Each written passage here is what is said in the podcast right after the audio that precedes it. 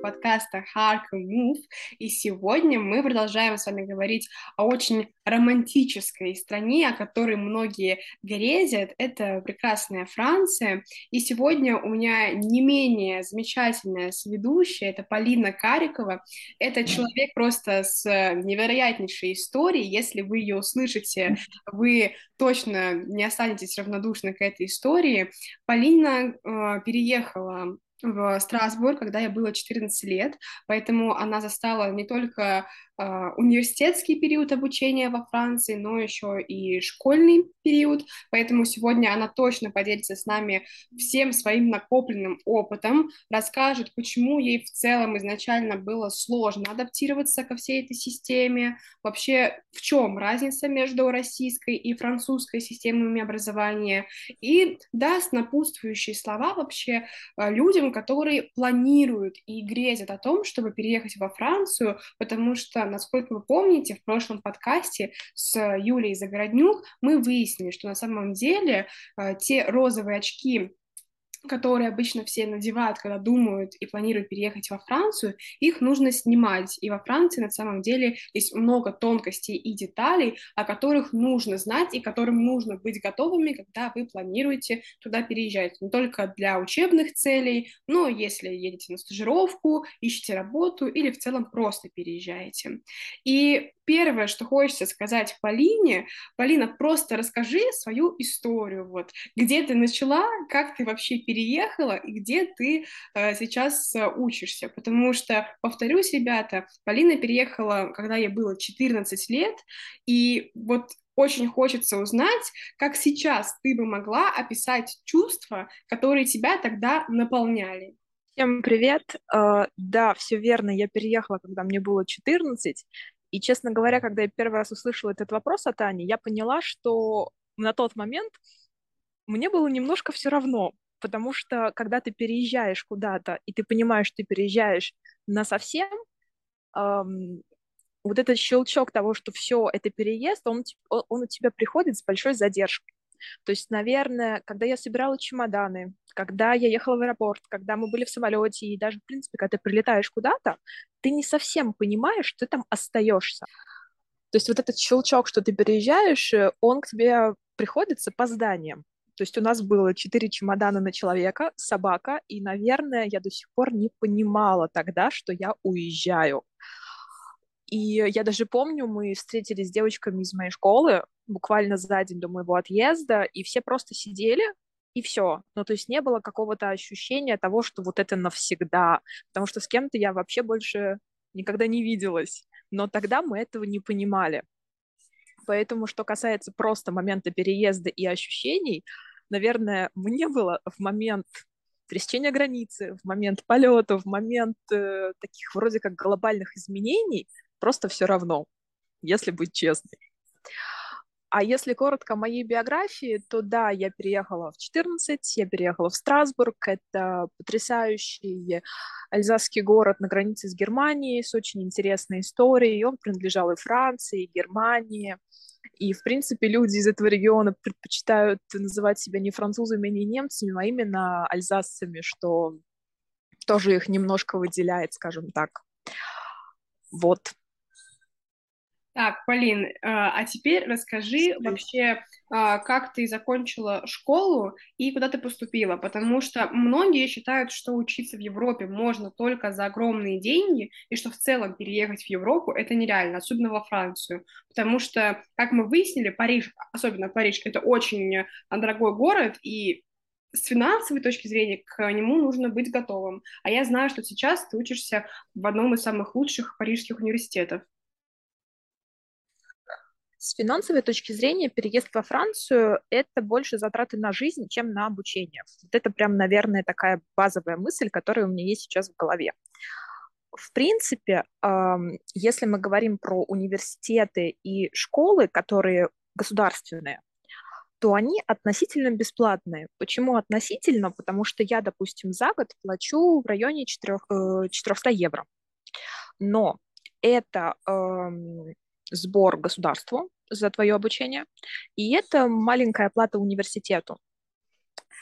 Но я специально для этого подкаста посмотрела, нужно быть аккуратным, потому что не всегда и не все студенты из-за границы могут учиться, платя настолько небольшую денежку, скажем так.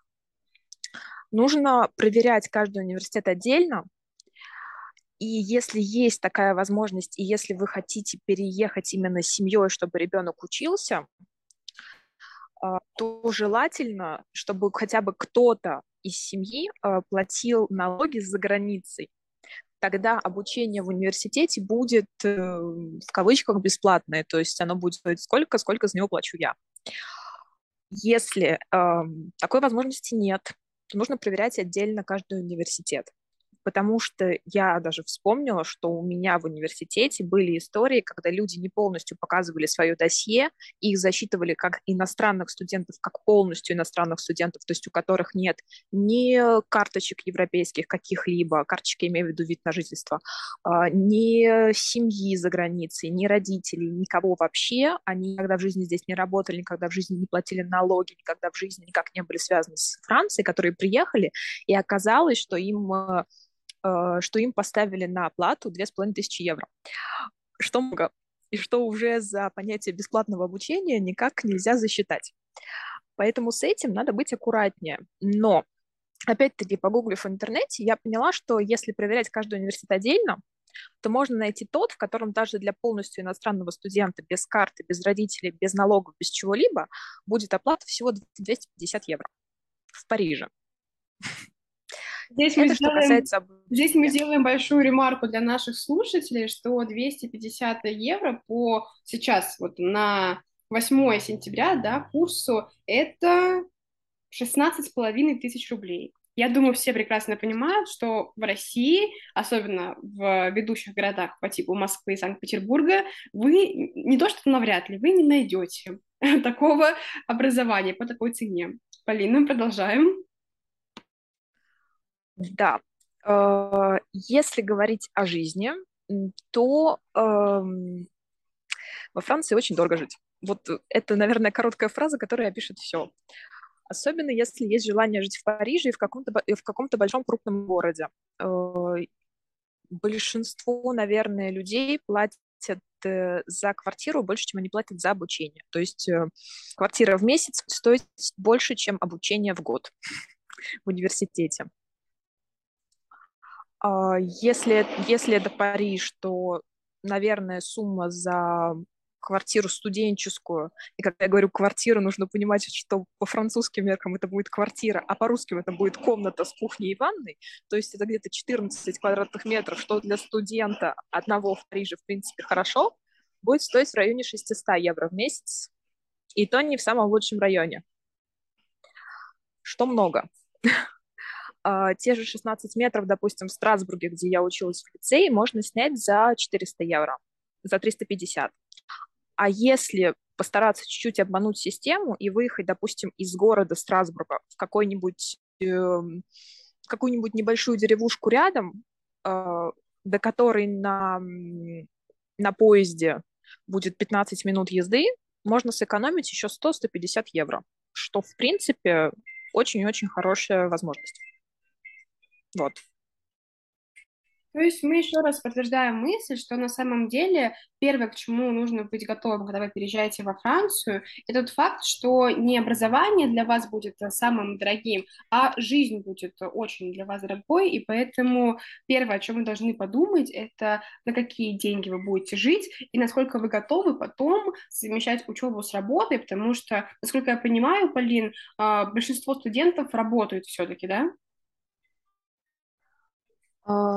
Смотри, есть студенты, которые работают, и, в принципе, здесь работать во время обучения считается нормальным в случае, если ты не учишься на медицинском факультете, если ты не учишься на факультете права, и если ты не инженер.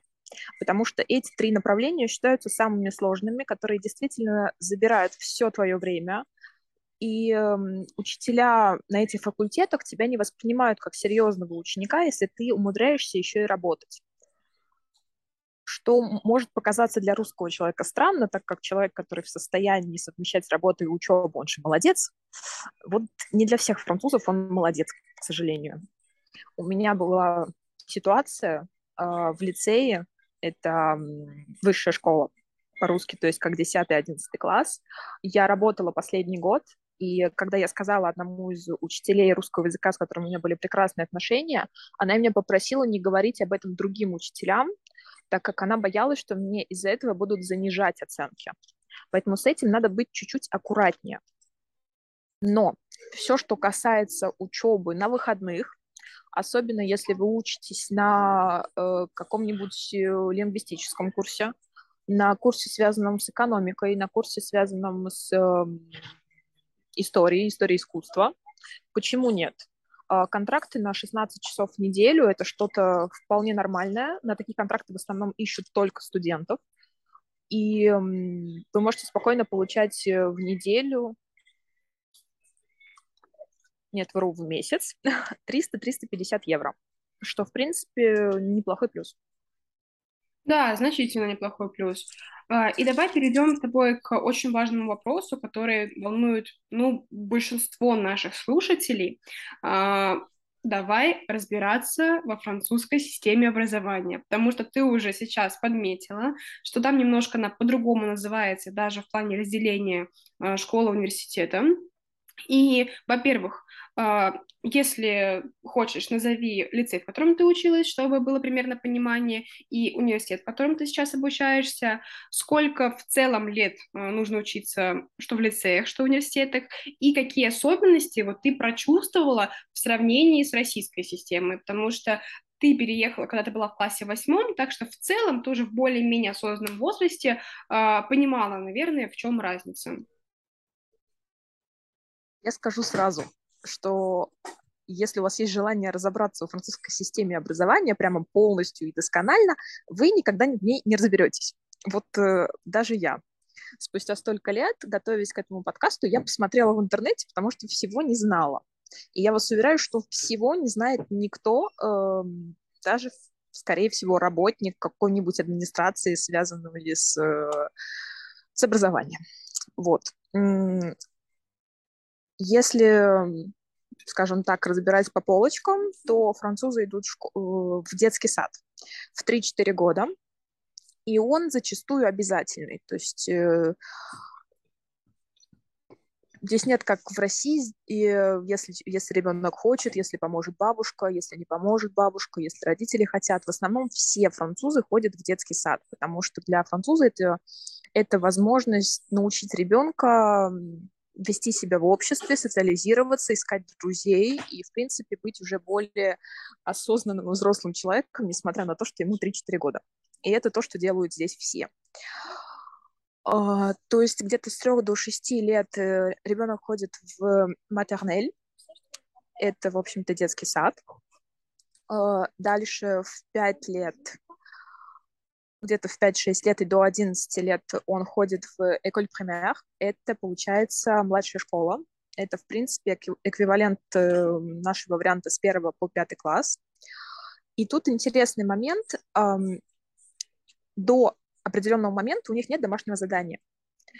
То есть домашнее задание в нашем понимании такого строгого, чтобы, там, не знаю, учить историю или еще что-то, это происходит либо в форме игр, либо в форме больше каких-нибудь книжек, узнаваек, вот такой более расслабленного варианте.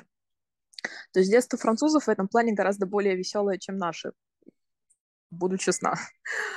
Дальше, примерно 11 лет, ребенок во Франции идет в колледж. Вот здесь главное не перепутать с нашим колледжем, нет, это никак не связано с высшим или средним образованием, это именно вторая ступень французской школы. Колледжи — это, если брать на русский, если искать русский эквивалент, то это где-то с 5 по 9 класс. И здесь и заканчивается обязательное образование для французов, то есть француз любой по закону должен закончить колледж, это troisième. Это как раз-таки куда поступила я после окончания 8 класса и в момент, когда я приехала из России. То есть я поступила в колледж, это третий класс, как это называется по-французски, или наш 9 класс. После него каждый ребенок во Франции получает аттестат. В общем-то, это будет его первый такой важный аттестат, который действительно нужно будет сохранить на всю жизнь, и оценки которого уже будут на что-то влиять. А вот дальше начинается самое интересное, потому что дальше у ребенка есть выбор, и выбор на самом деле очень-очень-очень большой, и днем разобраться... Но вот повторюсь, мне пришлось залезть в интернет, чтобы точно понять, о чем я сейчас вам буду рассказывать. Если возвращаться к коллежу, просто чтобы было понятно, приехать во Францию без знания французского языка, что было моим случаем, можно, и можно куда-то поступить в какое-то образовательное учреждение. Но нужно искать, чтобы оно было интернациональным. То есть в чем повезло мне? Я приехала в достаточно интернациональный город, потому что Страсбург считается одной из европейских столиц, и, в общем-то, там очень много детей-дипломатов, людей, которые не говорят по-французски по тем или иным причинам, в основном вот потому что они из семей дипломатов или людей, которые работают во Франции, но на какие-то интернациональные компании. И, в общем-то, в Страсбурге есть школы для детей, которые не говорят по-французски. Вот в одну из таких школ попала я. Моя называлась Collège International Esplanade. Находится в Страсбурге. И мне очень повезло, потому что я попала в английскую секцию. Что такое секция? Это когда у вас на другом языке, кроме французского, два предмета. Это литература и это история. И если вы изначально знаете эти языки по тем или иным причинам, и у вас есть возможность пойти в эту секцию, ищите колледж секции, потому что при поступлении дальше это будет очень-очень большим плюсом. Вообще, почему важно, если вы не знаете французский, но хотите куда-то пойти и начать учиться, и вам там в районе 15-14 лет, вы там приехали после 9 класса, допустим, идите лучше в колледж, повторите один год, но вам это даст потом выбор, как и любому другому французу. То есть вы за год выучите базу французского, вы получите диплом, который считается столь же ценным, как и любой другой диплом, который будет у француза, и вы сможете выбирать фактически уже как француз, потому что вам уже не будут спрашивать, а знаете ли вы язык, а на каком вы уровне или еще что-то. У вас такой же диплом, как и у всех, если вы его хорошо сдали, безусловно. И вам это поможет. Но тут нужно понимать, что тогда нужно идти и в лицей, а это уже следующая ступень французского образования, тоже интернациональный. То есть в той же секции, чтобы у вас тоже была возможность подтверждать знания второго языка и продолжать учить французский. Вообще, возвращаясь и к колледжу, и говоря о лицее, если вы не знаете французский язык, то нужно искать учреждения, которые преподают предмет, который называется FLE. Это français langue étrangère, то есть французский интернациональный язык, и это далеко не везде. Но если вы откроете карту Франции или там зайдете на сайт какой-нибудь французской администрации и так далее, коих много и во Франции, они очень-очень хорошо освещены, вы найдете, наверное, в каждом крупном регионе один или два учреждения, именно колледжи, с такой опцией, как français langue étrangère, то есть французский не родной язык. И это вам действительно поможет как-то быстрее влиться в французскую систему образования. Следующая ступень после колледжа во Франции – это лицей, как я уже и сказала. Ребенок поступает туда в 14-15 лет, но это в том случае, если он хочет учиться долго, он хочет учиться сначала теории, потом практике, он хочет сначала закончить школу полностью, потом полностью закончить университетский курс. То есть с того момента, как ребенок поступает в лицей «Женераль», это называется общеобразовательный лицей или лицей «Женераль», он должен понимать, что ему еще учиться 3 года в лицее, 3 года в licence, это бакалавриат, и 2 года мастер, это магистратура. Не все французы и не все, кто живет во Франции, этого хотят. И, наверное, один из главных пунктов, точнее, который разнит Францию и Россию, это то, что здесь не идти в этот лицей Женераль, что для нас просто 10 и 11 класс, это абсолютно нормально. Да, возможно, в каких-то кругах вам скажут, что вы это не закончили, что вы там... у вас не настолько широкий кругозор, как у нас, или еще что-то, но по факту на вашем уровне жизни, если вы действительно готовы учиться в другом, то вам это даст абсолютно тот же уровень жизни, что и у людей, которые потом будут учиться в Lycée Général и в университете. Это, наверное, я бы сказала, одно из главных отличий, которые есть между Францией и Россией. Я не уверена, что в России есть какой-либо колледж, в который ты можешь поступить после 9-го и иметь ту же самую зарплату, что у человека, который закончил 11 классов и потом пошел в университет. Какие, собственно говоря, другие варианты у француза?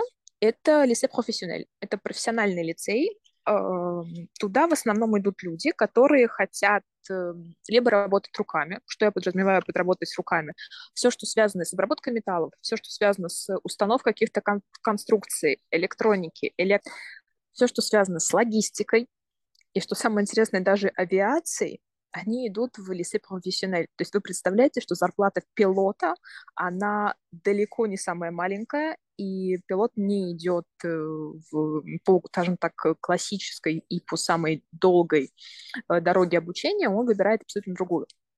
В чем разница lycée professionnel и lycée général? Lycée professionnel – это практика, это теория, совмещенная с практикой, там обязателен стаж, то есть вы проводите какое-то время в учебном заведении, и какое-то время вы обязательно работаете. Вы идете в компанию, вы идете на предприятие, вы идете там куда-то, что связано с вашей специальностью, и вы там работаете. В чем плюс lycée professionnel? Вы можете начать работать сразу после его окончания, и, что самое интересное, вы можете также пойти в университет, как все те люди, которые закончат lycée général.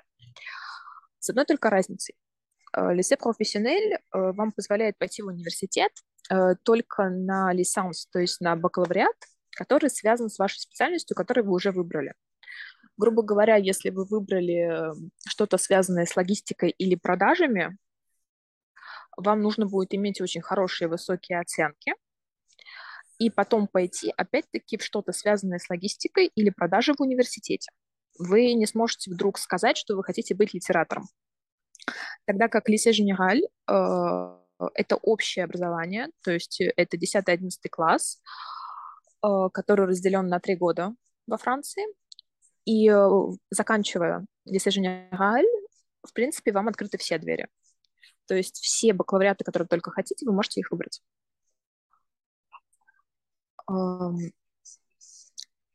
Я несколько раз уже сказала про зарплаты и про уровень жизни, что как бы это дает. Тут нужно уточнить, что, в принципе, я посмотрела статистику, во Франции зарплата где-то в 3-3,5 тысячи – это очень-очень-очень хорошо. И если мне память не изменяет, только в районе 20%, а может и меньше, имеют зарплату выше, чем 3-3,5 тысячи евро в месяц. И, допустим, механик, который закончил lycée professionnel, который проработал 3 года, будет получать в районе 3 в хорошем месте. Безусловно, как бы если вы идете работать непонятно куда, у вас зарплата будет ниже. Но если вы действительно учились, вы действительно работали, и вы нашли хорошее место с хорошей зарплатой, то вы спокойно можете иметь 2800-3300. Если вы, допустим, лингвист, вы хотите быть переводчиком, вы закончили lycée général, у вас 5 лет университета, вы спустя 3 года работы сможете получать, 2400, если вам повезет. 2800, если вам очень повезет. Но я не думаю, что будет возможность получить 3300. То есть нужно еще понимать, что выбор между lycée général и lycée professionnel. Если мы убираем вот эту вот историю, что кто-то вам когда-нибудь в жизни скажет, что ой, ну вы не закончили, вы не настолько образованные, как мы, это мы как бы мы это не обсуждаем, мы говорим чисто с точки зрения вот каких-то планов в жизни, он должен зависеть от того, насколько конкретно то, чем вы хотите заниматься, насколько много лет вы планируете учиться и что вы хотите делать. Уровень жизни, повторюсь, в принципе, у вас будет одинаковый. Дальше вопрос, что вам ближе. У французов есть также третий вариант, но вот третий вариант, это уже, наверное, эквивалент будет нашего колледжа, это СЭП. Это 2 года обучения, и вот, ну, это даже я скажу, что вот это уже для тех, кто просто учиться не хочет, кто хочет побыстрее работать, и кому, в принципе, не хочется иметь высокий и хороший уровень жизни, скажу так. Хотя на самом-то деле, что может человек, который закончил СЭП, быть продавцом, работать в детском саду, быть строителем, быть механиком или электриком, но не очень квалифицированным. То есть, грубо говоря, он может просто работать на предприятии как механик, но он не будет никогда возглавлять какую-нибудь группу механиков, тогда как человек, который закончил lycée professionnel, он именно будет возглавлять эту группу, естественно, его зарплата будет выше. То есть это вопрос лично ваших амбиций. Если вы хотите зарплату выше, то lycée professionnel или lycée général. Если вам все равно, вам нужно быстро что-то закончить, вы хотите работать, и вас устроит 1500 в месяц, то СЭП, в принципе, тоже может быть вполне нормальным вариантом. Но в конечном итоге большинство французов выбирают lycée général, потому что именно эта дорога такая самая прямая к университету и дает больше всего открытых путей. Я закончила как раз-таки lycée général, и я закончила lycée des Pontonniers в Страсбурге. На момент, когда я туда поступала, это был один из лучших лицеев Альзаса. И какой большой плюс этого лицея, он как раз-таки считается, ну, не считается, он, в принципе, такой и есть, это интернациональный лицей. То есть тут продолжается вот эта вот история, интернациональный колледж, интернациональный лицей. В чем плюс? Заканчивая интернациональный лицей, у вас есть возможность сдать дополнительные экзамены на бакалавриат. Бакалавриат – это наш ЕГЭ. Вы сдаете отдельно, вы подтверждаете знание другого языка, кроме французского, как фактически вашего родного. Что вам дает, если переводить на русский язык, дополнительные баллы. И если, допустим, у вас есть эта интернациональная опция, а оценки у вас чуть ниже, чем у человека, который эту интернациональную опцию не делал, ваши оценки все равно в глазах жюри будут считаться выше при поступлении в университет, потому что у вас больше часов учебы, у вас больше часов предметов было. Естественно, вы как бы не могли полностью заниматься одним или другим предметом, у вас было больше предметов, и это считается лучше в данном контексте.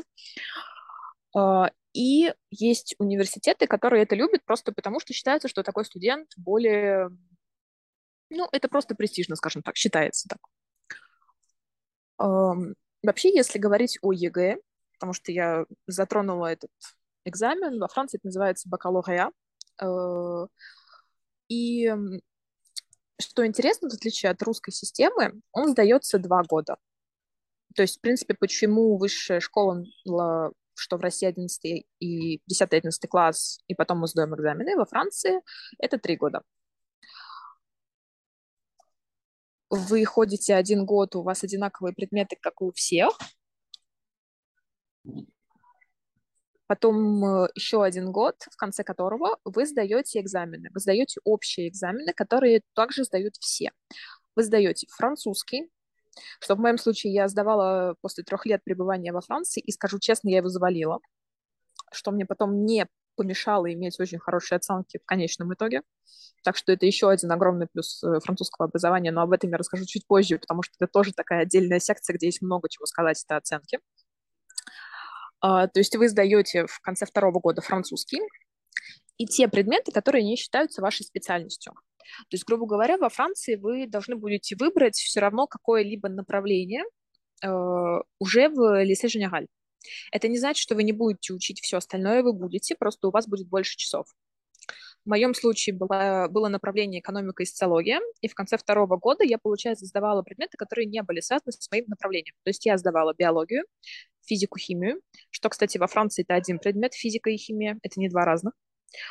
И сдаешь ты его тоже только один раз, как прям блок физика-химия. Не каждый отдельно, и оценка у тебя тоже одна, что я считаю большой плюс, если вы не физик и не химик.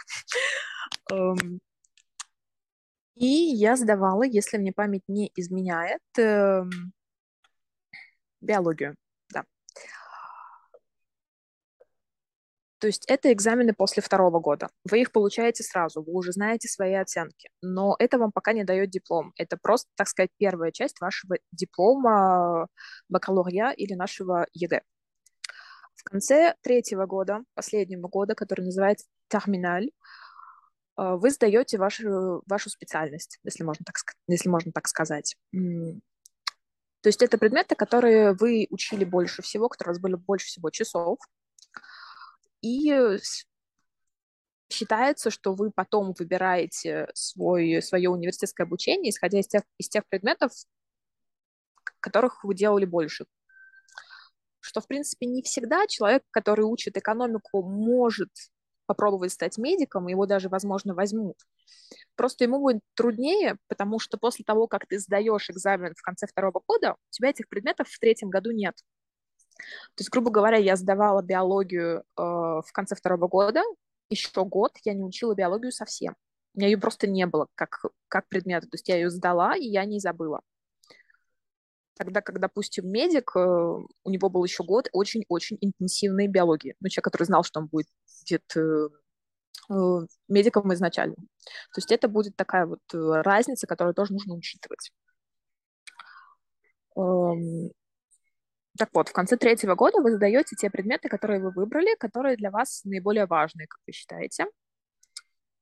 И если у вас есть OIB, то есть Option International Baccalaureat, то есть вот эта вот секция с другим языком, вы сдаете также эту секцию.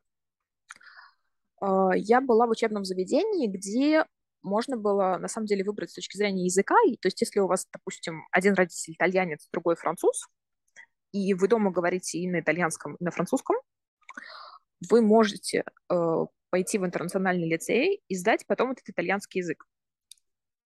У вас будет история на итальянском и история Италии, и литература на итальянском про именно итальянскую литературу. В моем случае это была русская литература и русская история, в принципе. Опять-таки, что это дает? Это дает оценки выше, диплом престижнее и больше шансов выбирать из университетов и быть куда-то принятым. И на самом деле, если вот вы русский школьник, который думает, когда ему лучше переезжать во Францию, и у вас есть возможность приехать чуть-чуть заранее, а не сразу в университет, то я очень советую приезжать раньше. Объясняю, почему. При поступлении в университет не как француз, у вас будут отдельные экзамены, у вас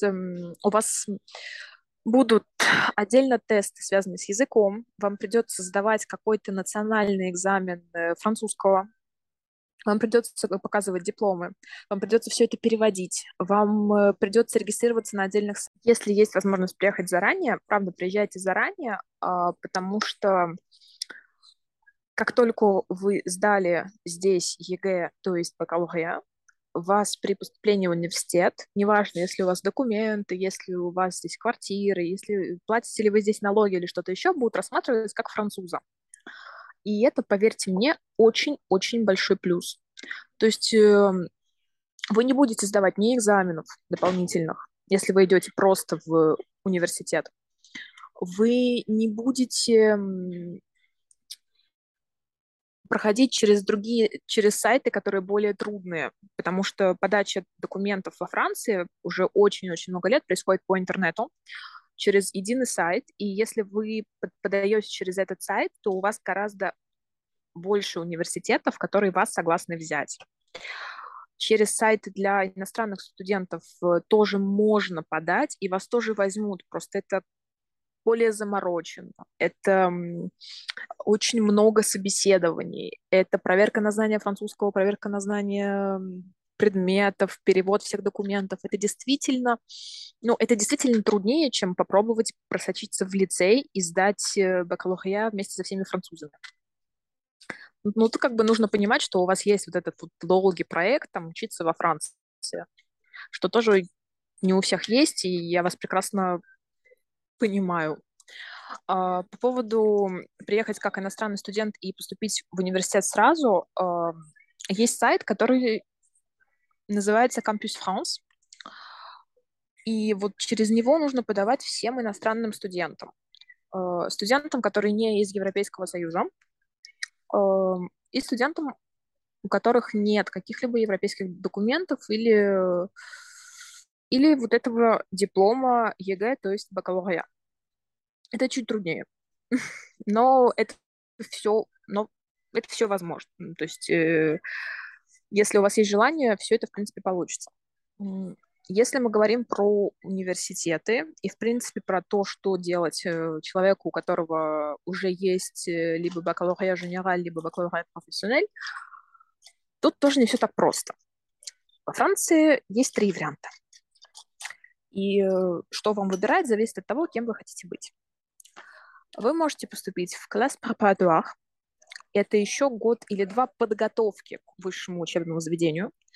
Вы можете поступить сразу в университет, то есть пойти на licence. Это бакалавриат по-русски. И вы можете пойти в тоже университет, тоже в licence, но licence professionnelle. И у вас есть возможность пойти в БТС. Сейчас все объясню. Первый вариант, который выбирают большинство французов, не французов, вообще тех, кто хочет учиться во Франции, это просто университет. Допустим, как в котором учусь я. Я учусь в Sorbonne Nouvelle Paris 3. И я учусь в INALCO. Почему я учусь в 2 университетах, я расскажу чуть позже. Это тоже долгая история. Так вот, обычный университет, в принципе... Я думаю, что здесь не будет большой разницы между русским университетом и французскими. Хотя я утверждать не могу, потому что в России в университете я никогда не училась. Второй вариант – это пойти в класс препаратуар. Что это такое? Это еще 2 года обучения. Берут туда не всех. Там действительно отбирают только лучших. И класс препаратуар есть разные. Они есть связаны с литературой, математикой и все, что связано с науками, то есть это может быть физика, химия также. В чем суть? После этих класс препаратуар у вас есть возможность пойти в гранд-эколь. Что такое гранд-эколь? Это высшая школа. В чем разница между высшей школой и университетом? Университеты в основном все государственные, то есть практически бесплатные. Высшая школа всегда платная, потому что она всегда частная. И оплата за обучение будет зависеть от конкретной высшей школы, но в основном от 5 до 15 тысяч евро за год. Это уже будет дорого, это уже будет много. Насколько это лучше, вопрос спорный. Но опять-таки зависит от того, что вы хотите делать. Допустим, лучшая бизнес-школа в Париже, или одна из лучших, это HEC, она по статистике выпускает учеников, у которых первый контракт после 5 лет обучения сразу с зарплатой в 5-7 тысяч евро, что очень много, если мы вспоминаем тот факт, что только примерно 20% французов получают больше, чем 3500. Но тут надо тоже понимать, что обольщаться не стоит. Во Франции очень большие налоги. И когда я говорю, что они очень большие, во-первых, они зависят от твоей зарплаты, то есть они прогрессивные. А во-вторых, человек, который получает то, что называется брют 5000 евро, на руки получит 3500. Если он один. То есть это, если у вас интерес чисто экономический, то это нужно высчитывать очень долго, стоит ли или не стоит. Но понятное дело, что учитывая, что вы только начинаете с такой зарплаты, поднимаясь по карьерной лестнице, вы можете спокойно достичь 8, 9, 10 тысяч евро спустя 10 лет работы, что действительно очень много, и что практически никакая другая дорога в плане обучения вам позволить не сможет. Это еще раз, что называется, «Гран-де-Голь».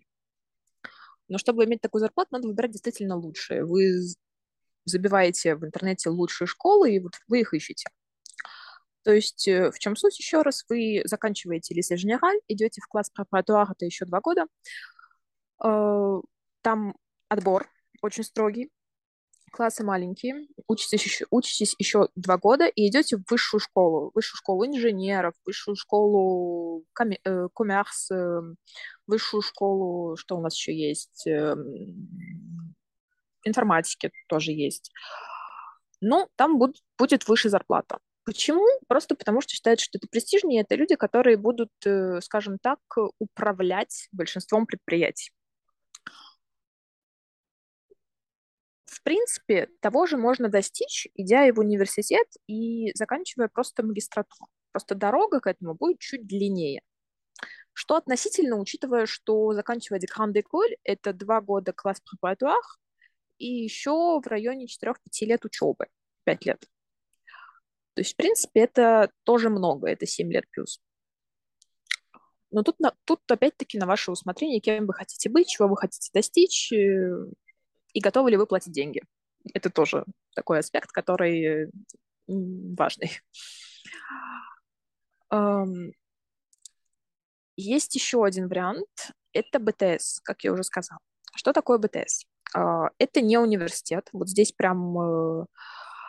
Это учреждение, в котором вы учитесь где-то 2 года, и которое связано в основном с сферой обслуживания, либо с продажами, либо это может быть также агент иммобилье, и я забыла, как это будет по-русски, риэлтора. Вот.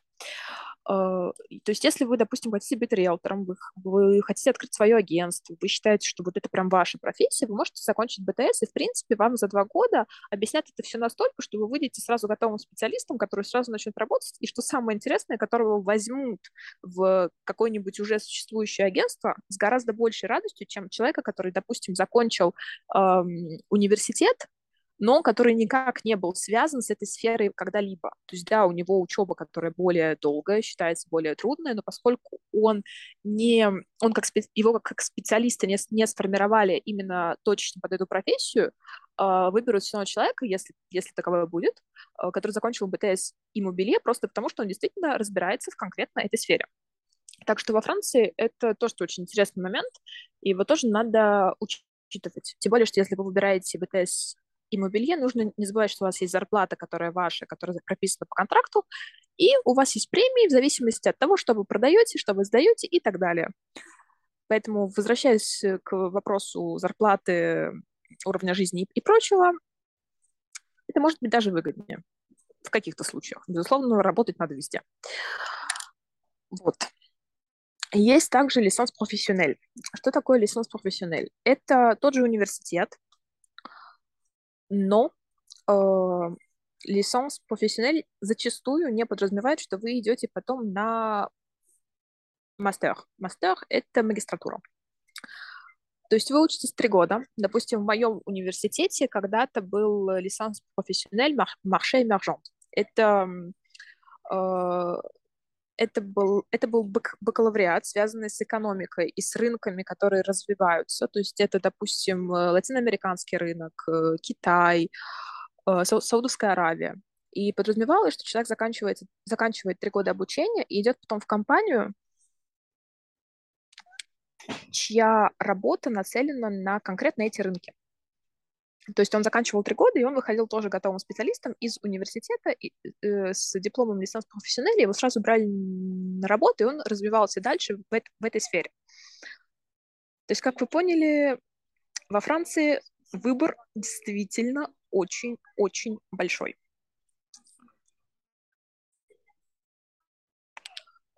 Что нужно также не забывать? Это то, что есть учреждения, в которых...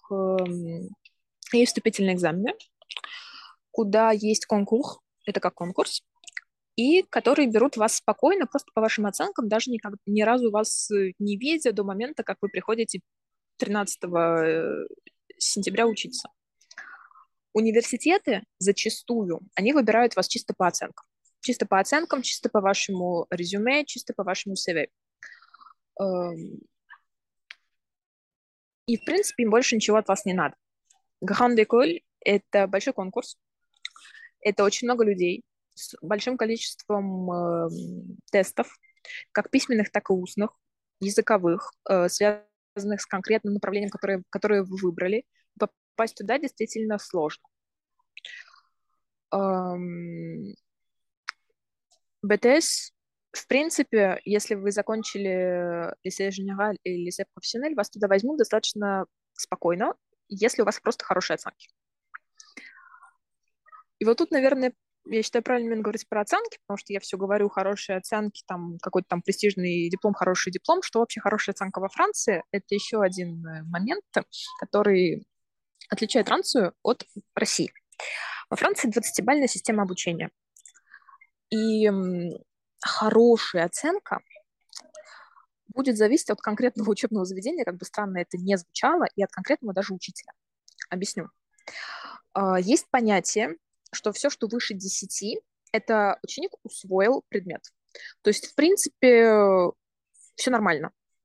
Ну, то есть, допустим, даже чтобы иметь диплом бакалавриата, вам нужно получить выше 10 общую оценку. Вы можете получить 3 в каком-то предмете, если у вас в другом 18, вы это все считаете, и у вас получается прекрасно больше, чем 10, и у вас есть ваш диплом.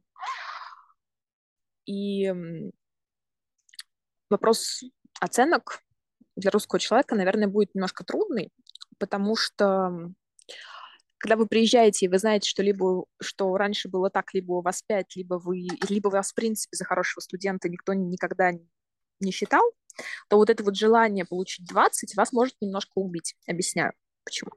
Во-первых, 20 здесь практически никто не ставит. Эта оценка существует, но я вас уверяю, в большинство университетов вы придете, и на первом же уроке, что вам скажет учитель, да, двадцатка есть. Это, ну, знаете, чтобы иметь 20, как бы, вы должны знать то, чего не знаю я, допустим. Ну, то есть, особенно если мы говорим про работы, которые письменные. В тестовых работах, да, вы просто ответили на все вопросы правильным, вы как бы поставили правильные галочки, да, у вас есть 20. Но тестовые работы никогда не даются на экзаменах в основном. Это всегда что-то написать, это всегда диссертацион, то, что в нашем случае, наверное, будет правильно перевести как сочинение, как большое сочинение на 5, 6, 7 страниц А4. В основном все проверяется таким способом. И чтобы получить за них 20, я, честно скажу, не представляю, как вы должны знать предмет. Поэтому большинство учителей вам скажу честно. Все, что выше 10, это просто, ну, хорошо, вы как бы знаете. И у меня к вам претензий нет, у вас тоже не должно быть претензий ко мне. Все как бы классно. С 10 до 12 это просто, ну, как бы оценка, которой вы должны быть удовлетворены абсолютно, и к вам претензий не будет. С 12 до 14 это, что называется, mention assez bien, то есть достаточно хорошо. С 14 до 16 это bien, просто хорошо. И с 16 до 20 это très bien. Все самые престижные учебные заведения берут учеников с оценкой 14 выше. Если вы хотите попасть вот прям в самые-самые, чтобы вас взяли с распростертыми объятиями, у вас никто никогда не спрашивал, там, откуда вы, что вы, просто посмотрели на ваши оценки и ахнули, вам нужно иметь от 17. 17, в принципе, возможная оценка, 17-18, moyen général, это средний балл, вы можете его получить, если вы просто будете не выходить из дома и только учиться. Это возможно, абсолютно. Но как бы это очень-очень много занимает времени. И вообще не удивляйтесь, что для француза получить выше 10 – это просто хорошо. Ну, то есть они даже, очень мало людей здесь действительно стараются получить какую-то невероятную оценку, как вот я говорю, 16 выше, да, это классно, да, есть люди очень амбициозные, как и везде, но вот если мы говорим о, так сказать, если мы вымираем среднее по больнице, скажем так, им действительно достаточно выше 10, потому что это проходная оценка, которая вам в конечном итоге даст возможность спокойно попасть в обычный университет, обычно отучиться, обычно пойти на работу и, в принципе, обычно вести свою жизнь. Почему я говорю столько раз слово «обычно»? Потому что вообще зависит от ваших амбиций. Что называется, для среднестатистического француза нормально. А дальше все зависит от того, чего вы хотите. Я, допустим, скажу честно, я сдала бакалавриат на 13,5. Общая моя средняя оценка была 13,5. Но тут нужно понимать, с учетом того, что за французский я получила 5. 5 из 20 – это оценка непроходная, но в силу того, что по другим предметам у меня не было проблем, у меня все было выше 10, кроме вот этой несчастной пятерки, в конечном итоге я получила 13,5, что даже удостаивается mention assez bien, что действительно очень хорошо. Ну, не очень хорошо с точки зрения вау, а действительно хорошо для человека, для которого французский язык не родное слово совсем, и который, в принципе, учил французский параллельно, готовясь к экзаменам по французскому языку наравне со всеми французами. Ну, то есть тут много таких нюансов, которые есть. Сейчас у меня в университете моя генераль 14,5. 14,5 – это уже бьем, и 14,5 – это в большинстве случаев обычная проходная оценка, прекрасная проходная оценка, куда вы можете попасть практически, с которой вы можете попасть практически везде. Ну, то есть практически везде вас возьмут, если мы не берем там 2, 3, 4, 5, 6 лучших учебных заведений, куда на 20 мест 400 человек. То есть 14,5 – это все как бы, все у вас отлично в этом мире, поверьте. Это просто для тех, кто вот приезжает из России с мыслью, что либо 5, либо ничего. Во Франции так не работает. 20 вы не получите. И это не потому, что в вас кто-то не верит, не знаю, не потому, что я плохая, не потому, что вы плохо учитесь, а действительно потому, что так устроена система, что 20 в большинстве случаев получить просто невозможно. Зачем они так сделали, вопрос не ко мне. И я не думаю, что вам его ответит. Просто вот есть как есть. Поэтому с этой точки зрения волноваться не надо. Так вот, как я уже говорила, 14,5 это просто хорошо, вас большее количество университетов возьмут. Чего хочу я? Вот у меня, допустим, сейчас будет в одном из университетов последний год, я хочу 16,5. Это уже очень-очень хорошо. Это вот, чтобы вы понимали, наверное, из классов 30 человек 16,5 будет у одного-двух, если повезет. А может быть и ни у кого. Это я говорю все про моя генераль, это общий балл. Во Франции, в принципе, общий балл, он, наверное, важнее, чем баллы по конкретно отдельным предметам. Понятное дело, что если вы хотите поступить на экономику, а у вас по экономике 3, но зато по другим предметам, там, не знаю, 16, вас не возьмут. Но если у вас предметы плюс-минус все выше 10, то дальше как бы... Или там, допустим, вы хотите поступить на экономику, у вас по экономике 14, по всем предметам, связанных с экономикой 14, и вдруг у вас, не знаю, по языкам 7 оценка, по идее, не проходная, но в моей генерале у вас получается, там, допустим, 12, и вы поступаете в экономический, вас берут. Потому что предмет, который конкретно связан с этой сферой, вы его сдали, и вы его сдали действительно хорошо. Вот. Наверное, что вот в плане... Все, что я могу сказать в плане французского образования и разницы между Россией и Францией. Полин, ну это просто невероятный ликбез. Я человек, который максимально далек от французского образования. Я немножко подкорректирую, да? Скажу, что я никогда не разбиралась в французской системе образования, никогда у меня не было идеи переехать во Францию. Я сейчас учусь в Турции, и на магистратуру я планирую поступать немножко в другом направлении, не азиатском, но не во Францию тоже. Я очень сильно удивлена этой системой, потому что она не похожа ни на одну, которую я встречала. То есть она точно отличается от российской, точно от азиатской, турецкой и, наверное, даже от восточноевропейской. Знаешь, там вот Польша, Чехия, Сербия, не знаю, Словения, Словакия. То есть во Франции она поистине уже такая сложившаяся и очень уникальная система образования, в которой нужно разобраться. Когда мы разговаривали с Полиной лично, она сказала, что ей даже пришлось немножко самой копнуть в интернете на официальном сайте Министерства образования, чтобы полноценно подготовить такой вот ликбез по тому, куда и как лучше идти. И поэтому, на самом деле, вот здесь хочется сказать, чтобы вы внимательно послушали и, наверное, даже, возможно, сами почитали, чтобы вы поняли, куда вам стоит пойти и вообще в чем разница и в чем цель такого разделения. Полин, а вообще сами французы, они насколько осведомлены о такой системе? То есть они сами в ней разбираются или там это как-то на ощупь все решается? Ну, наверное, это все будет зависеть от социального слоя. Объясню. Безусловно, люди там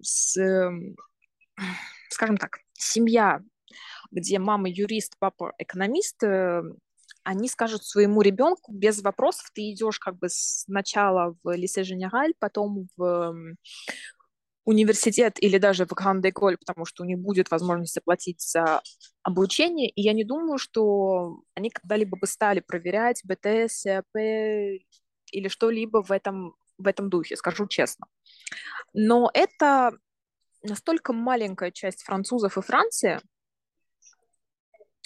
что у меня в связи с опытом жизни как в столице, так и в других городах сложилось мнение, что вот если мы говорим, повторюсь, о среднестатистических французов, они бы дали своему ребенку выбор. Что, конечно, для нас может звучать очень дико, но в этом плане они действительно дают вот эту свободу выбора. И, как я уже сказала, Lycée Professionnel и БТС иногда может дать ту же самую зарплату и тот же самый уровень жизни, если вы действительно хотите этим заниматься, что и Lycée Général, и университет, и Гранд-Эколь. По поводу, насколько французы осведомлены, ну, давайте так, я ходила в Труазьем, в колледж, то есть я захватила, грубо говоря, 9 класс французской системы обучения, я помню, что нам объясняли это. Но объясняли, знаете, как это был один урок 45 минут, ну, то есть насколько это можно все действительно объяснить 13-летнему ребенку, 14-летнему ребенку, который должен определиться в своей жизни, я не знаю. Дальше, мне кажется, это будет больше выбор, насколько быстро я хочу работать, насколько с финансовой точки зрения я могу себе позволить оттягивать момент, собственно говоря, своего появления на рынке труда. Те, кому нужно работать быстрее, они, естественно, ищут способы работать быстрее, и в этом нет ничего зазорного, особенно здесь, с таким количеством возможностей, с таким количеством путей, и они находят себе хорошие Lycée Professionnel, где они понимают, что заканчивая 3 года, они потом будут работать и, в принципе, не иметь никаких проблем, особенно если мы не говорим про Париж, потому что почему я столько говорю про деньги и финансы, нужно просто понимать, что во Франции, особенно сейчас, это такая немножко скользкая тема, потому что у меня было ощущение, допустим, при переезде из России во Францию, что зарплата нормальная в Европе – это 5-6 тысяч евро. Ну, типа, это сойдет. Возможно, меня так воспитали. Не знаю. Возможно, у других вот ощущение другое, но у меня было такое мнение. И мне пришлось очень долго перестраиваться, чтобы осознать, что вообще-то 3000 – это очень хорошо. И на 3000 люди работают, прям вот, ну, работают. А прожиточный минимум во Франции – 1200. Ну, то есть нужно понимать, что прожиточный минимум это не значит, что вы будете голодать. Допустим, человек, который работает в галерее Лафайет в Страсбурге, это как ЦУМ, он будет получать эту 1200, и он будет там жить. И, в принципе, у него, ну, я не скажу, что все будет замечательно, и у него будет второй дом в Каннах, но сильно финансовых проблем у него не будет. Поэтому я много говорю о финансах, потому что мне приходилось очень долго переучиваться, и у меня ощущение, что многим, кто переедет сюда, тоже придется очень долго переучиваться. Вот. Я могу сказать, что с финансовой точки зрения, на самом деле, переучиваться нужно всем, кто переезжает, наверное, из постсоветского пространства. Объясню, почему. Даже когда я переехала в Турцию, все равно у меня был момент этого постоянного пересчета и сравнивания с тем, какие зарплаты есть, допустим, у нас в Москве, образно говоря, да, на какие деньги там живут и сколько мне нужно там для того, чтобы мне было в целом комфортно жить. Что я понимаю под комфортной жизнью, это чтобы, если я захотела пойти в кафе, образно говоря, и купить себе пирожное, я могла пойти и купить это пирожное, не думала, что как бы дома меня ждет гречка, и лучше я поем сегодня гречку. И когда я переехала в Турцию, очень долгое время я объясняла себе, что постоянно пересчитывать мне не нужно, потому что ценообразование в Турции совершенно другое, зарплаты в Турции совершенно другие. А когда началось падение турецкой лиры и, соответственно, очень высокая инфляция пошла, цены начали расти, но конверсия с рублем, она становилась ниже, то есть цены здесь растут, да, но если раньше 1 лира была 10 рублей, то сейчас 1 лира примерно 3,3 рубля. И, соответственно, ощутимое поднятие этих цен я не чувствую. И напомню, что я живу в Анкаре, что супер не туристический город, где цены в среднем в 2, а то и в 2,5 раза ниже, чем в Стамбуле и Анталии, понятное дело. И вот как раз-таки я тоже на себе это прочувствовала. Я понимаю, что, наверное, это не совсем сравнимо с Европой, где евро, и, опять же, там ценовая политика, зарплата тоже совершенно по-другому устроится, но у меня ощущение, что просто у нас совершенно разное понимание с остальной частью мира того, как нужно жить на деньги и то, как люди ими распоряжаются. Ты вот, кстати, затронула один очень важный момент, который я, наверное, еще раз подчеркну. Ты когда говорила про прожиточный минимум, ты сказала, что человек не будет сводить концы с концами. Это нормальные деньги, то есть это в целом просто средние деньги, на которые можно спокойно прожить, совершенно спокойно.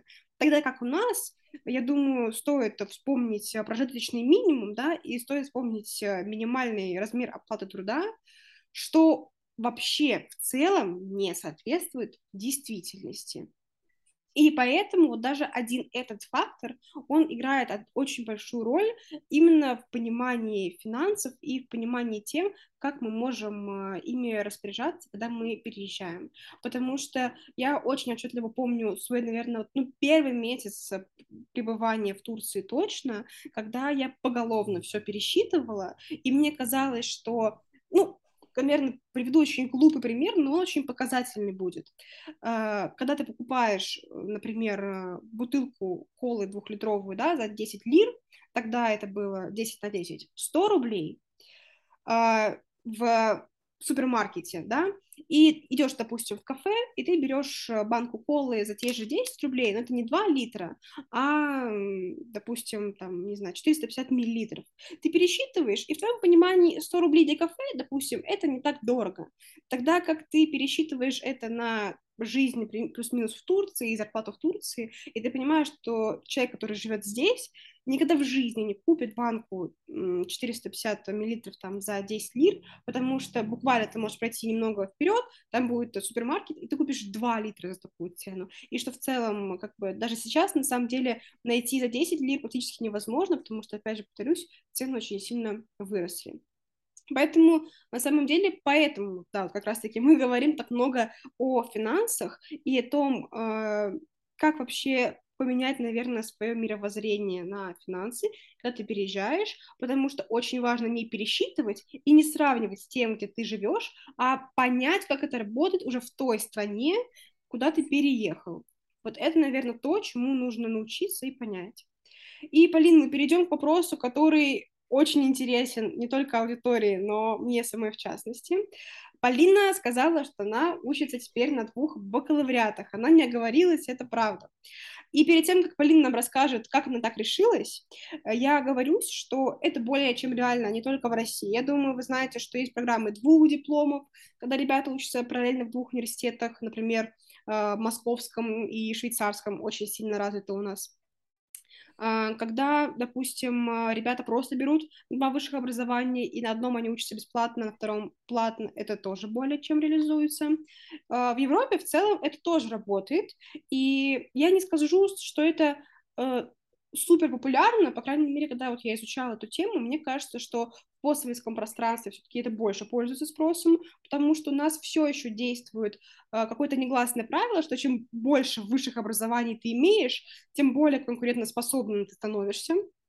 То есть красная корочка у нас как бы играет роль для некоторых до сих пор, и нет совсем понимания, что как бы иногда практика важнее, чем теория, твои навыки, твой опыт важнее, чем корка. 90% работодателей не будут смотреть на твои оценки, а будут спрашивать тебя о том, что ты умеешь, что ты уже делал, где работал. И вот Полина как раз-таки хотела прочувствовать на себе, а как это будет в Европе, и чем это будет отличаться от того, как это реализовывается у нас. Полина, рассказывай, как ты вообще решилась, и что тебя ждет, после такого очень важного решения? Я, наверное, начну сначала, где я учусь. Я в 2020 году по окончании своего лицея поступила на Licence LEA, это langue étrangère appliquée. Я до сих пор не очень понимаю, как это переводится на русский, но по-английски это получается Foreign Languages Applied to Economic and Law. И что это означает? У меня получается 3 языка. В моем случае это французский, русский и английский. И на этих 3 языках у меня база в экономике, право, истории двух стран, то есть России и русскоязычного пространства, Англии и англоязычного пространства, и фонетика. Фонетика здесь больше для умения говорить, для умения себя правильно поставить, то есть это как скорее предмет немножко извне, который нам добавили на наш курс. Зачем в основном люди выбирают Licence LEA?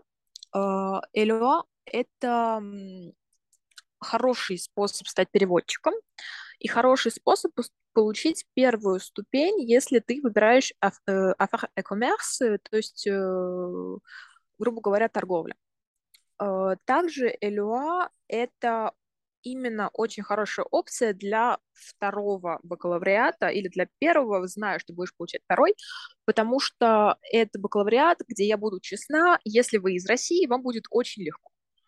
Вот я прям это могу сказать честно, очень легко. Нужно, понятное дело, знать французский, нужно, понятное дело, ходить в университет, нужно, понятное дело, учиться, но вот этого ощущения, что все, что вы делаете, это вы заперты у себя дома, и вы только учитесь, у вас не будет. Поэтому очень легко это, конечно же, все относительно, но вот сравнивая с людьми, которые на, допустим, медицинском факультете или на экономике, на математике, я вижу, что мы относительно все спокойно, скажем так. Это первый бакалавриат, который у меня будет, и я уже сейчас в этом году начну учиться на 3 курсе. У меня будет специальность Business and Trade, то есть как раз-таки Affaires et Commerce. И второй бакалавриат, который я только начинаю в этом году, это будет LLCER russe parcours Relations Internationales. Это, получается, бакалавриат русского языка, но с направленностью на интернациональные отношения.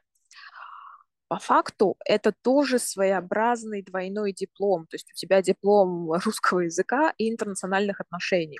Просто в силу того, что русский мой родной язык, я немножко халтурю, буду честна, и одновременно я понимаю, что в силу того, что французский не мой родной язык, а Collège International в основном готовит дипломатов, то есть там уровень французского должен быть очень высокий, я буду в основном концентрироваться на этом. Сразу оговорюсь, я на дипломатическое поприще не хочу, но эта лиценз может быть очень интересна в других случаях тоже. LEA, то есть langue étrangère appliquée, я учу в Paris 3, Sorbonne Nouvelle, а Relations Internationales у меня в INALCO. Вот таких у меня 2 университета. Вообще, как я к этому пришла, во-первых, мы 2 года учились онлайн, и это было очень странное время. То есть у меня было ощущение, что я и учусь, и нет одновременно. плюс я, наверное, вот так, чтобы полностью себя чувствовать абсолютно открыто, спокойно и на равных в разговоре с французом, начала это чувствовать только в прошлом году, несмотря на то, что я здесь достаточно долго, больше 6 лет уже, я как-то просто чувствую себя, ну, либо мне всегда казалось, что я что-то не пойму, либо еще что-то, но это такой момент, мне кажется, когда вы учите язык, в любом случае в какой-то момент у вас щелкает, и вы понимаете, что вот все, теперь неважно, что он скажет, я что-нибудь, да, в общем, я разберусь. Вот у меня это ощущение «я разберусь» появилось недавно, потому что фактически 2 года я ни с кем не общалась на французском, и как бы у меня было время, чтобы, скажем так, его доучить, именно вот концентрируясь на языке, несмотря на то, что у меня был по идее, была учеба на одном бакалавриате уже, как я уже сказала, если вы из русской системы, для вас это будет не очень трудно, у вас не будет ощущения, что вы прям действительно только в учебе. И я поняла, что я хочу более серьезный бакалавриат, тот, который мне, скажем так, откроет больше дверей, и плюс я нашла университет, в который я очень хочу поступить на магистратуру, а конкретно этот университет, не берет людей с Licence LEA. И я поняла, что мне нужно что-то еще, что-то более серьезное, что-то более престижное, если можно так сказать. Вот. И я выбрала интернациональные отношения. Чему я пока не знаю, радоваться или нет, просто потому что у меня еще не было ни одного предмета. Мы начинаем 12 числа, то есть как раз-таки вот в следующий понедельник. Ну, посмотрим. Вообще, если говорить про INALCO, вот всем, кто приезжает, очень советую присмотреться к этому университету. Объясняю. В чем огромный плюс? Конкретно лиценз, который выбрала я туда поступила сразу на 2-й год. Это абсолютно уникальная вещь. Вообще INALCO – это огромный университет, который специализируется на языках. Это еще и Maison de Recherche. Я, к сожалению, забыла, как это будет по-русски. Это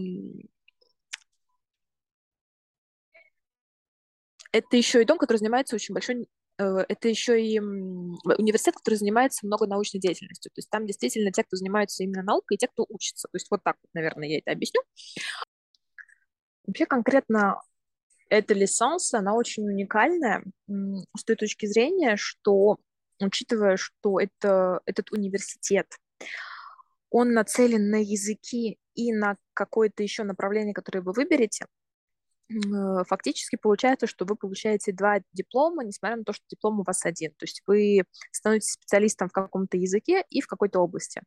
Что, безусловно, хорошо для какого-то человека, допустим, из России, как я, у которого уже есть язык, который считается редким, и который либо приходит сразу на 2-й год по тем или иным обстоятельствам, либо который, допустим, может поступить сразу после окончания школы в России на лиценз русского языка, потом выбирая либо Relations Internationales, либо Commerce International. Commerce International – это интернациональная торговля, все, что связано с, в принципе, интернациональными продажами, интернациональным менеджментом и прочим, что очень-очень-очень тоже хорошо. Так что всем, кто из России, кто ищет, чем себя занять и как бы сделать так, чтобы, скажем так, приехать, влиться и потом начать очень серьезно учиться, я действительно советую посмотреть INALCO, лиценз русского языка, ну или либо того языка, который вы знаете в совершенстве уже. Английский, правда, не совсем получится, потому что нужно выбирать какой-то редкий язык, ну, относительно редкий, там, допустим. Может быть, вы татар, который живете в России, и вы знаете и татарский, и русский как родной язык. И, допустим, вы можете приехать, вы можете пойти на лиценз татар, и, соответственно, вы будете учить татарский, и потом будете еще в интернациональных отношениях, либо в интернациональной торговле, что очень-очень удобно, честно говоря. Особенно, если вы приезжаете с ощущением, что французский у вас прям не идеальный, но у вас будет время его подтянуть, потому что 1-й год этого лиценз все учат только язык. То есть у вас нет ничего связанного с вашим направлением. Направление выбирается перед поступлением на 2-й год. 1-й год вы только учите язык. что большой плюс, потому что у вас как раз-таки будет время немножко освоиться, немножко понять, что как устроено, при этом вы знаете, что если вы владеете этим языком, вы не совсем потеряетесь, вы будете учить язык, вы будете учить историю и литературу, то есть то, что вы уже проходили в школе, если вы человек, который прошли всю русскую систему образования, соответственно, у вас будут, в принципе, хорошие оценки, ну, выше 10 точно, и выше 12, я считаю, что точно, и вы сможете при этом освоиться. Это большой плюс, прям еще раз повторю, INALCO, Licence LLCER, либо русский, либо тот язык, который вы знаете, как татарский, украинский, белорусский, это армянский, почему нет, если вы из армянской школы, если вы полностью закончили армянскую систему, вы приезжаете во Францию, и вы знаете при этом русский, пожалуйста, это тоже возможно, это тоже очень интересно, и это будет очень редкий диплом, который в конечном итоге вам может позволить, если вы при этом успеете, допустим, получить французский паспорт за это время, работать как дипломат во французском посольстве в Ереване, что очень интересно. Так что вот на заметку, вот это тоже возможно, скажем так. Вообще, повторюсь, чем очень интересно INALCO, они готовят очень много военных, они готовят очень много дипломатов, и они готовят очень много специалистов, связанных с интернациональными отношениями и с коммерсом интернациональным. Вот. Собственно говоря, я выбрала интернациональные отношения с мыслью, что интернациональные отношения — это своеобразная возможность потом выбрать гораздо больше магистратур из разных сфер, в университете, который я очень хочу поступить, это Paris Dauphine. Это, если я не ошибаюсь, это частный университет, но с весьма невысокой оплатой за обучение. То есть это никак не 5, не 10 тысяч, это гораздо меньше, и, в принципе, это дает тот же самый диплом с точки зрения престижности, как и Grande École. Вот, тоже на заметку. Попробуйте сделать так, вещи очень интересные. У меня пока посмотрим, получится или нет, на что я очень надеюсь. В общем, вот. И, соответственно, я выбрала интернациональные отношения. У меня будут предметы как sciences politiques, то есть это политика, политология, история интернациональных отношений 19-20 века, экономика интернациональных отношений, то есть это получится европейская экономика и экономика d'entreprise, это будет по-русски, экономика, хороший вопрос, я не знаю, как это будет по-русски. В общем, это отношения между разными предприятиями, экономические отношения между разными предприятиями, скажем так. И у меня будет English for International Relations. Тоже очень-очень классная вещь, которая готовит и правильное поведение, и правильное отношение, и правильное, как правильно себя преподнести в этой сфере, что очень интересно. Полин, ну это просто, наверное, опыт, который невозможно никак оценить, и я могу пожелать тебе только огромной удачи и сил терпения. Я понимаю, что это отчасти сложный путь, но если не решаться на такие сложные пути, ты никогда не придешь к тому, чего очень сильно хочешь. И если каждый раз пугаться чего-то сложного и неизведанного, то можно упустить массу возможностей.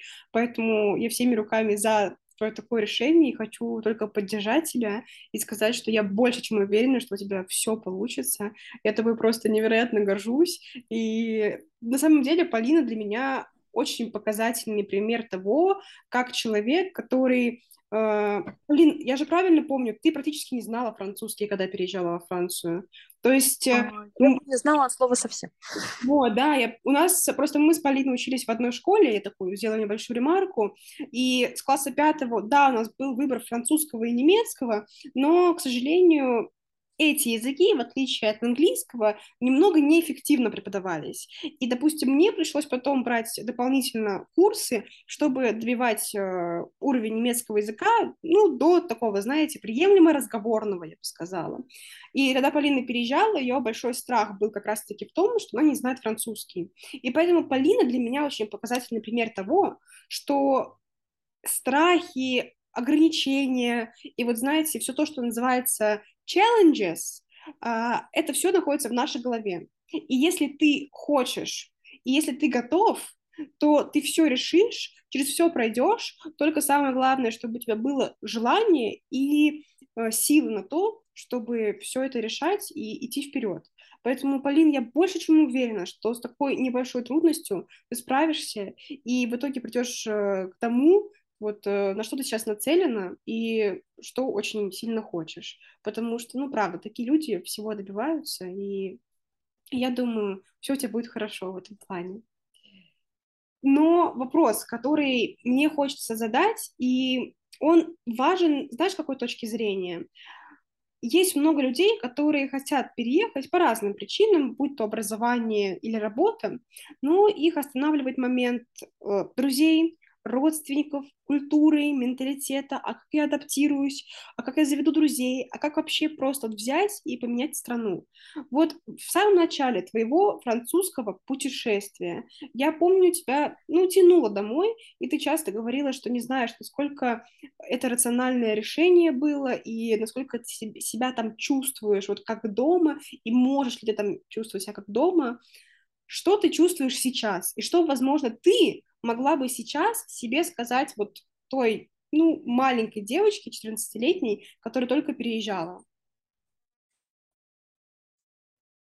Знаешь, я пришла к выводу, что переезд такого типа, он тебе в какой-то момент очень хорошо помогает переосмыслить жизнь. И в какой-то момент остановиться и посмотреть на все не как активный участник событий, а немножко со стороны. И вот это, наверное, самый большой плюс таких переездов. И вот это, наверное, то, что я бы сказала себе маленькой. Чаще смотри со стороны, чаще анализируй и чаще... Я не хочу сказать подавляй эмоции, но мы... Внутри нас всегда есть ребенок, который кричит, что хочет шоколадку. Внутри нас всегда есть ребенок, который кричит, что ему холодно. Его нужно слушать, к нему нужно прислушиваться, но не нужно давать себе быть им ведомым.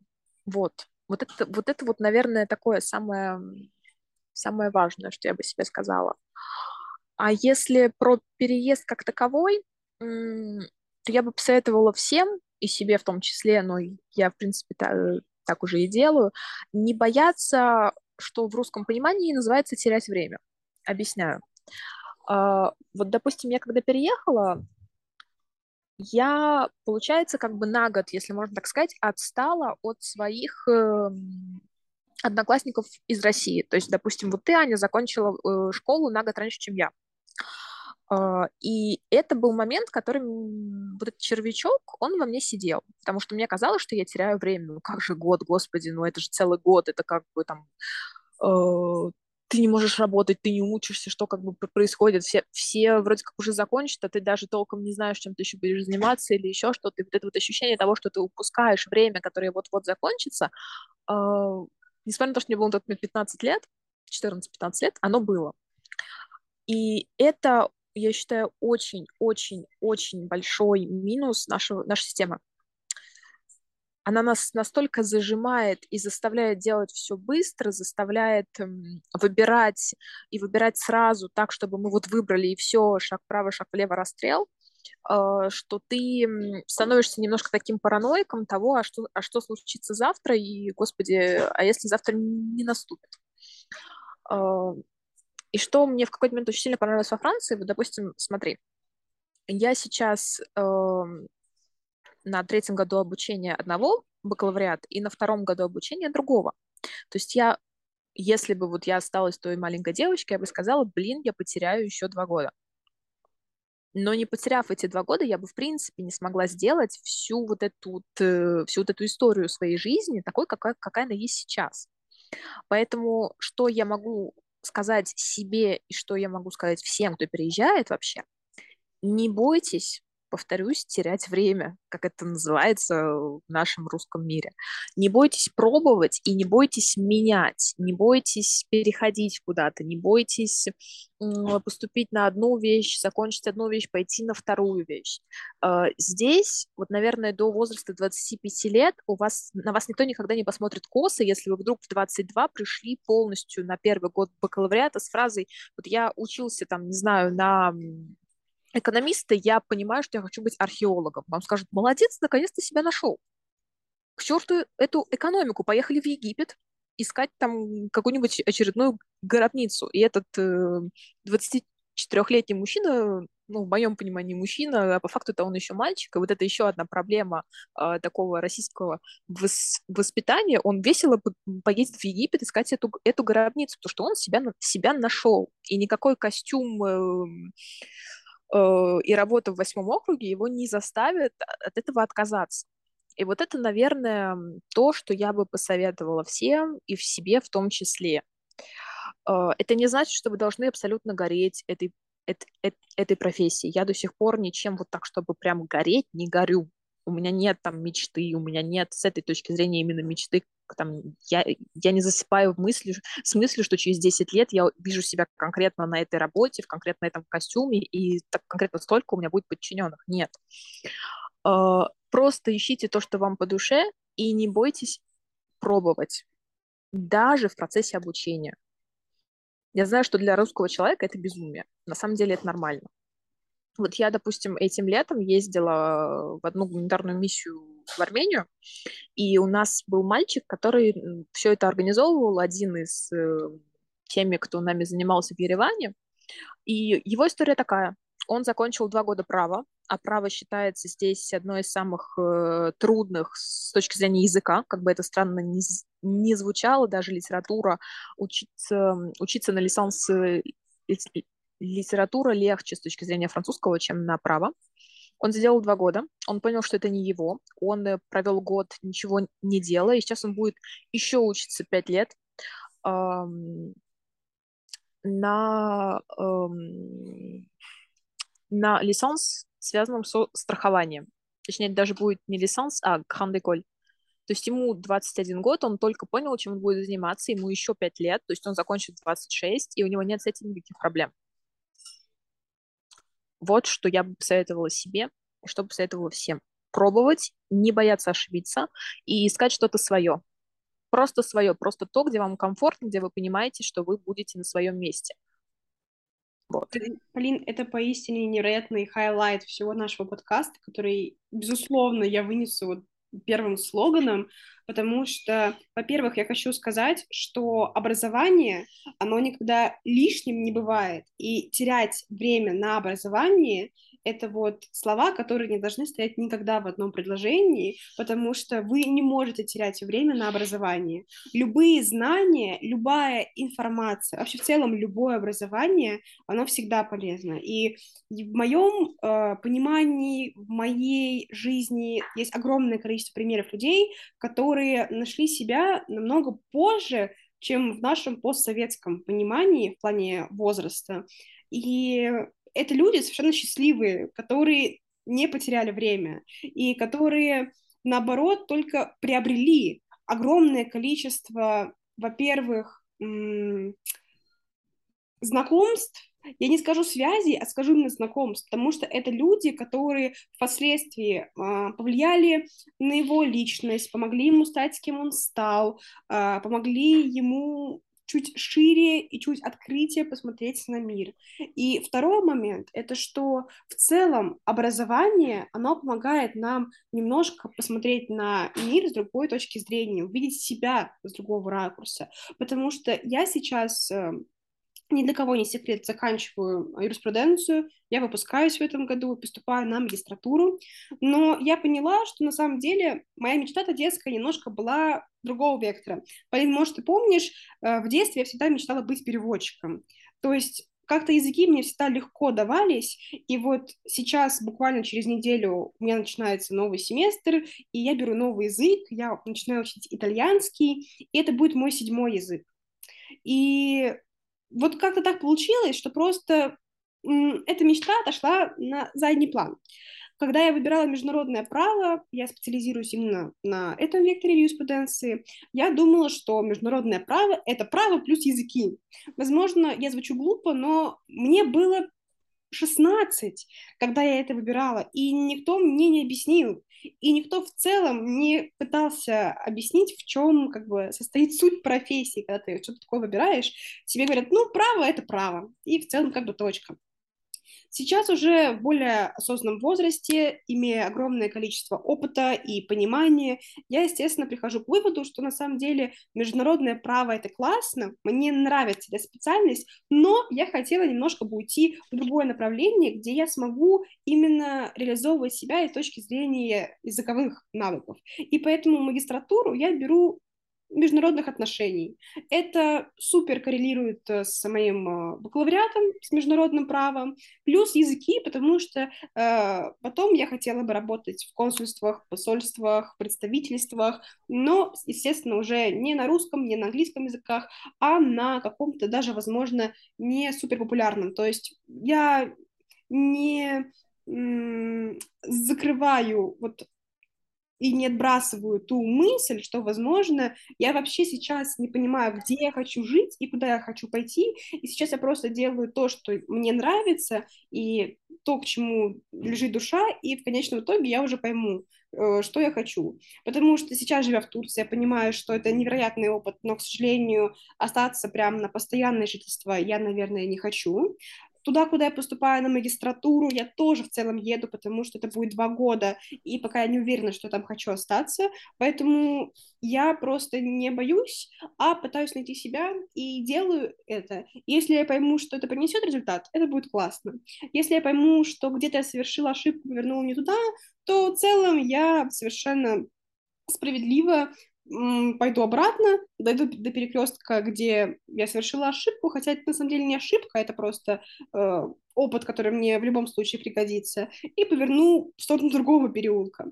И возвращаясь опять к этой теме потери времени или это не потеря времени, именно здесь, в Турции, в моем университете, я поняла, что только люди с постсоветского пространства имеют вот такое понимание, что из-за образования или ввиду образования можно потерять время. Во-первых, из-за того, что в большинстве своем система образования в других странах очень отличается от российской, здесь есть возможность, например, по-русски withdraw course, как бы как скинуть курс, то есть, получается, ты его взял, тебе он не понравился, или ты понял, что слишком напряжно в этом семестре, у тебя, допустим, 6 курсов, а ты не тянешь их, ты можешь этот курс как бы скипнуть, но потом его взять позже. И из-за этого ты в целом свою систему выстраиваешь самостоятельно. И это супер круто, потому что не нужно учить 13 предметов в один семестр. У меня в прошлом семестре было 13 предметов. Это нереально. Я могу с точностью сказать, что из этих 13 предметов, в полной мере, с хорошим пониманием, с хорошими знаниями и навыками, дай бог, 3-4 у меня вышло. Все остальные я учила через силу и просто потому, что это нужно было. И когда я говорю любым своим друзьям, вот из любого уголка мира, что в России это нормально, и в других странах постсоветского пространства это нормально, от 8 до 13 предметов в семестр это норма, у всех просто огромные глаза, потому что нигде такого в целом нет. Вот в моем университете здесь 7 курсов это уже слишком. То есть люди останавливаются на 5-6 курсах, это такая норма. И то обычно все-таки 5-6 сбрасывают и оставляют его на потом.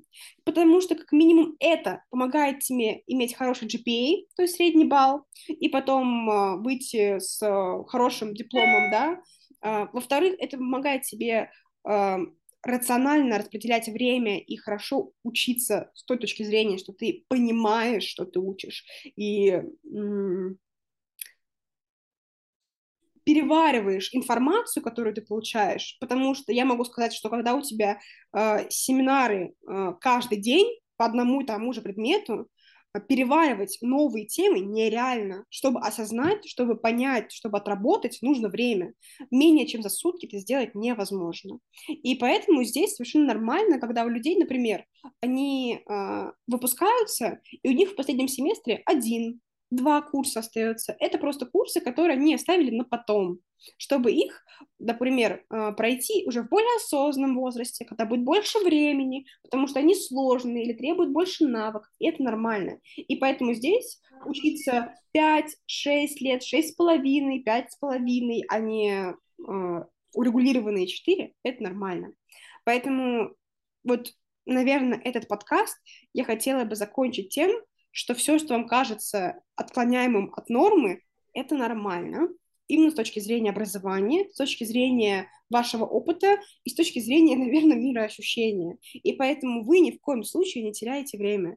И я рада, что Полина подняла эту тему, потому что это то, что очень важно понять всему подрастающему поколению и ребятам, которые учатся, наверное, вот с нами плюс-минус на одном курсе, на одном уровне.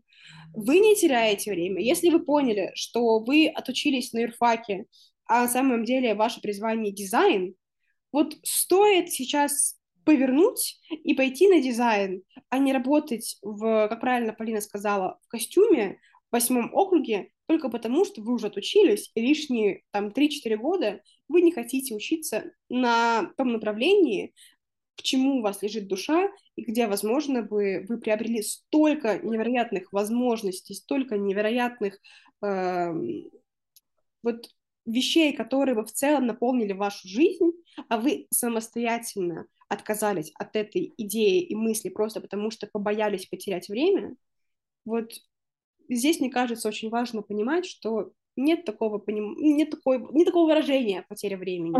Все, что вы делаете, это в любом случае пригодится вам, и всегда будет только в плюс вам. И думаю, что на этой ноте мы закончим сегодняшний подкаст, который получился очень наполненным, очень эффективным и невероятным благодаря Полине. Полин, спасибо тебе огромное, правда. Твой опыт, он бесценен, и я очень рада, что ты нашла время в своем довольно плотном графике сегодня поделиться своим опытом. Я тобой горжусь и хочу сказать, что, надеюсь, все слушатели нашего сегодняшнего подкаста воодушевятся и замотивируются твоим примером, как однажды замотивировалась и воодушевилась я, и поймут, что вот все их мечты и все то, чем они грезят, это более чем реализуемо, и самое главное не бояться, а идти вперед.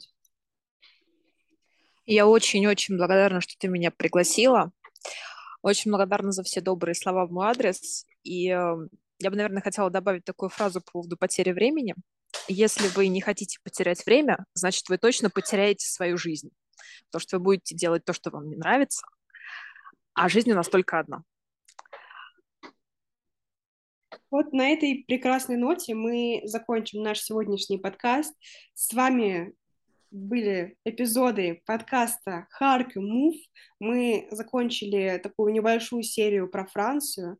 Оставайтесь с нами, потому что впереди вас ждет новый сезон. Этим подкастом мы закончили наш первый такой вот очень мощный, очень поистине яркий сезон.